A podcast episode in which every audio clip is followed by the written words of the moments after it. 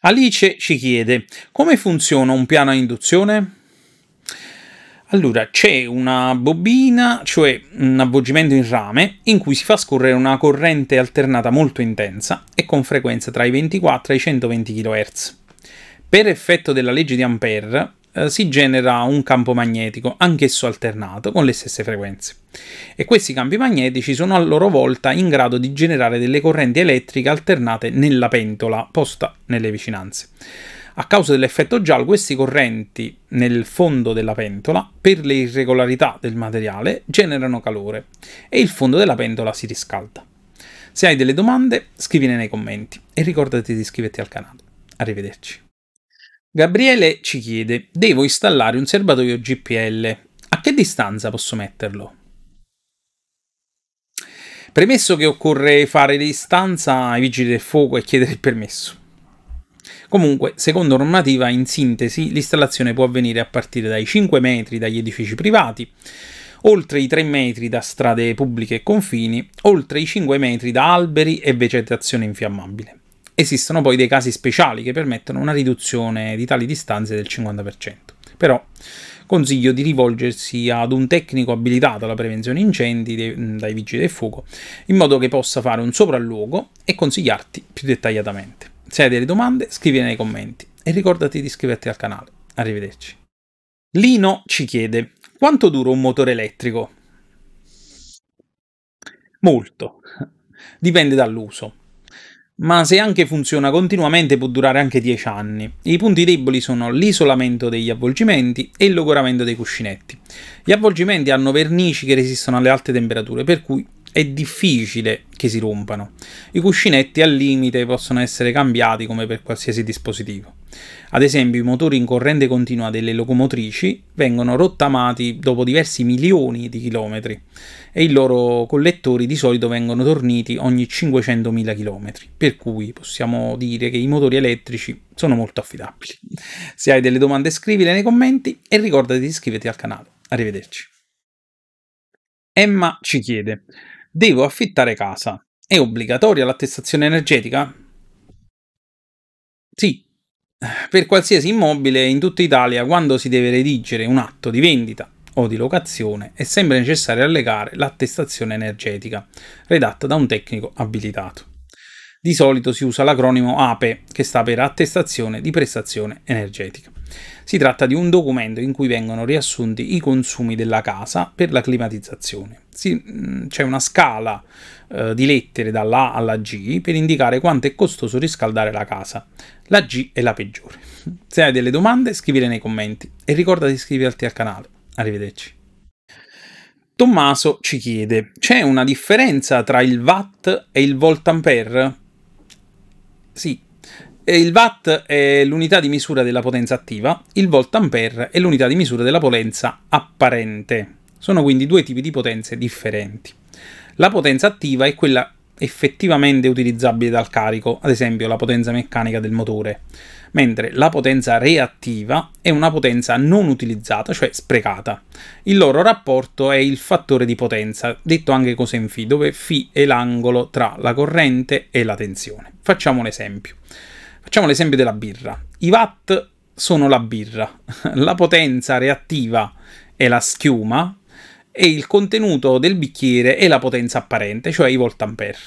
Se hai delle domande, scrivile nei commenti e ricordati di iscriverti al canale. Arrivederci. Sergio ci chiede: La vita sulla Terra potrebbe estinguersi all'improvviso? Ebbene sì. Mi dispiace aggiungere una catastrofe alla lunga lista, ma sebbene sia piuttosto improbabile, esiste la possibilità di un lampo gamma, in inglese gamma ray burst, che ci cancellerebbe senza nessun preavviso. In sintesi, quando una grande stella muore si può trasformare in ipernova. Eh, nel momento in cui si forma il buco nero fuoriescono due getti di radiazione gamma che alla velocità della luce inceneriscono qualsiasi cosa lungo il loro tragitto.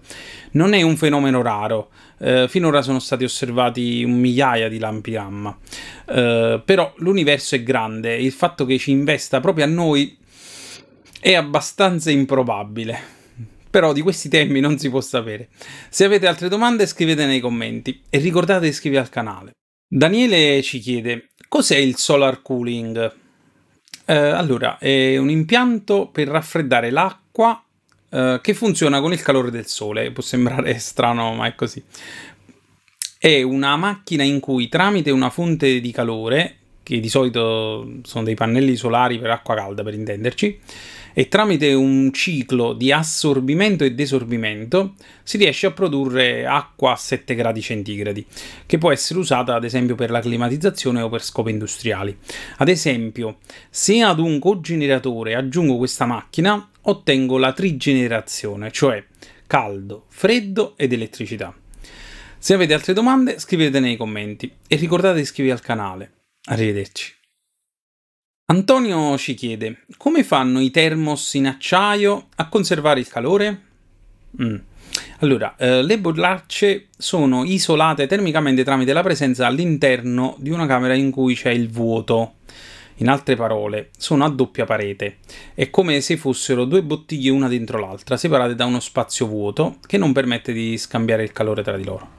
Quindi, eh, la bevanda contenuta nella bottiglia più interna cede il calore molto lentamente a quella esterna e quindi mantiene il calore più a lungo. Per inciso esistono anche borracce che hanno addirittura tre pareti, cioè come tre bottiglie una dentro l'altra, separate da spazi vuoti. Se avete altre domande scrivetele nei commenti e ricordate di iscrivervi al canale. Arrivederci. Carmine ci chiede qual è il progetto di cui sei più orgoglioso? Innanzitutto grazie per la domanda. Uh, ne ho diversi, uh, di alcuni però a causa degli accordi di riservatezza non ne posso parlare. Quello che più mi piace raccontare è un impianto geotermico a bassa entalpia a sonde verticali che ho progettato per una scuola a Salerno nel 2011. Le sonde andavano a 100 metri di profondità, uh, mi risulta, a meno che qualcuno non mi dimostri il contrario, che è stato il primo impianto geotermico della città di Salerno che è la città dove vivo per inciso. Se avete altre domande scrivetene nei commenti e ricordate di iscrivervi al canale. Arrivederci. Riccardo ci chiede come posso saperne di più su Radon? Su internet c'è molto materiale, ad esempio se vai su Wikipedia troverai molte informazioni utili. Se per caso ti interessa un corso realizzato da me, abbiamo creato una piattaforma di formazione raggiungibile all'indirizzo formazione.a2c.it, di cui troverai anche il link in descrizione in cui c'è un videocorso base sul radon della durata di circa un'ora e mezza e in cui oltre a spiegare le caratteristiche del radon vado ad approfondire anche come si misura e come si effettua il risanamento. Ci sono anche quattro casi studio di bonifiche effettuate da me eh, e fornisco una panoramica sulla mitigazione. Se avete altre domande scrivetele nei commenti e ricordate di iscrivervi al canale. Arrivederci. Giuseppe ci chiede perché i nomi delle unità di Windows iniziano con C o D? Evidentemente sei giovane. Se avessi avuto qualche anno in più, sicuramente avresti saputo che le lettere A e B sono esistite e rappresentavano mm, la prima e la seconda unità dedicata ai vecchi floppy disk nei loro vari formati, grande e piccolo, eh, nel corso dei primi anni. Il disco fisso esisteva già prima dell'avvento di Windows, ma era Mm, molto diffuso il PC che non aveva il disco fisso e che si avviava con un disco esterno. Ricordo che al liceo, nell'ora di informatica, eh, nel 1992, avevamo un IBM 386 che si avviava, si avviava unicamente con un floppy disk. Quindi tradizionalmente il disco fisso ha preso il nome delle lettere successive ad A e B. Se avete altre domande scrivete nei commenti e ricordate di iscrivervi al canale. Arrivederci. Nadia ci chiede: Ho una perdita dalla colonna fecale condominiale, come posso risolvere il problema? Eh. Allora, eh, innanzitutto invia prima una PEC o una raccomandata con ricevuto di ritorno all'amministratore, esponendo la problematica, invitandolo a risolvere al più presto e poi eh, chiedendo anche la convocazione di un'assemblea straordinaria in cui prendere appunto le decisioni in merito. In assemblea, nel caso ci sia un atteggiamento ostile, conviene mettere per iscritto nel verbale tale situazione. Poi, se nonostante ciò eh, non vedi la reale volontà di risolvere, l'unica soluzione è incaricare un avvocato. Può essere utile poi, eh, sotto consiglio dell'avvocato, nominare un proprio tecnico per poi redigere una relazione in merito. Se avete altre domande scrivete nei commenti e ricordate di iscrivervi al canale. Arrivederci. Marcello ci chiede cos'è il diagramma Gantt e a cosa serve. Si tratta di un grafico che serve a pronosticare quanto tempo occorre a realizzare un'opera o in generale un lavoro. Gantt, contrariamente a quanto si pensi, eh, non è un acronimo, ma è il cognome di un ingegnere statunitense di inizio Novecento. Il concetto è che si sommano tutti i tempi di realizzazione di ogni fase. Quindi inizialmente si ipotizzano tutte le fasi di lavoro eh, e a ognuna si associa quanto tempo occorre. Si crea quindi un istogramma orizzontale con questi tempi, con in ascisse appunto il tempo e sulle ordinate le varie lavorazioni. Perché usarlo? Innanzitutto per pronosticare quanto tempo occorre e poi come mappa mentale per l'esecuzione dell'opera. Se può interessare, la 2C mette a disposizione il diagramma Gantt sviluppato su Excel sul sito shop.a2c.it. Se avete altre domande scrivetene nei commenti e ricordate di iscrivervi al canale. Arrivederci. Nicola ci chiede perché lo sporco non aderisce alle cicatrici? La sporcizia si attacca prevalentemente al sudore o alla peluria.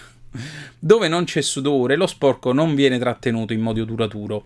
Eh, il tessuto di una cicatrice, invece, eh, non è come il tessuto normale della pelle, cioè non si rigenera con le ghiandole sudoripere. Eh, di conseguenza, la sporcizia non si aderisce sopra perché non c'è sudore. Se avete altre domande, scrivete nei commenti e ricordate di iscrivervi al canale. Arrivederci. Camilla ci chiede: ci sono più mosse in una partita di scacchi o atomi nell'universo? Può sembrare strano, ma non c'è paragone tra i due numeri, c'è una differenza abissale. Ora, mh, mm, immagino che stai sicuramente pensando che ci sono più atomi nell'universo. non è così. Gli atomi del pianeta Terra sono 10 alla 53, cioè 1 con 53 zeri a seguire, mentre tutto l'universo al momento sembra che contenga 10 all'81 atomi, cioè 1 con 81 zeri dopo. Però il vincitore è il numero di possibili mosse diverse nel gioco degli scacchi, perché è 10 elevato alla 123, cioè 1 con a seguire 123 zeri. Se avete altre domande scrivete nei commenti e ricordate di iscrivervi al canale. Arrivederci.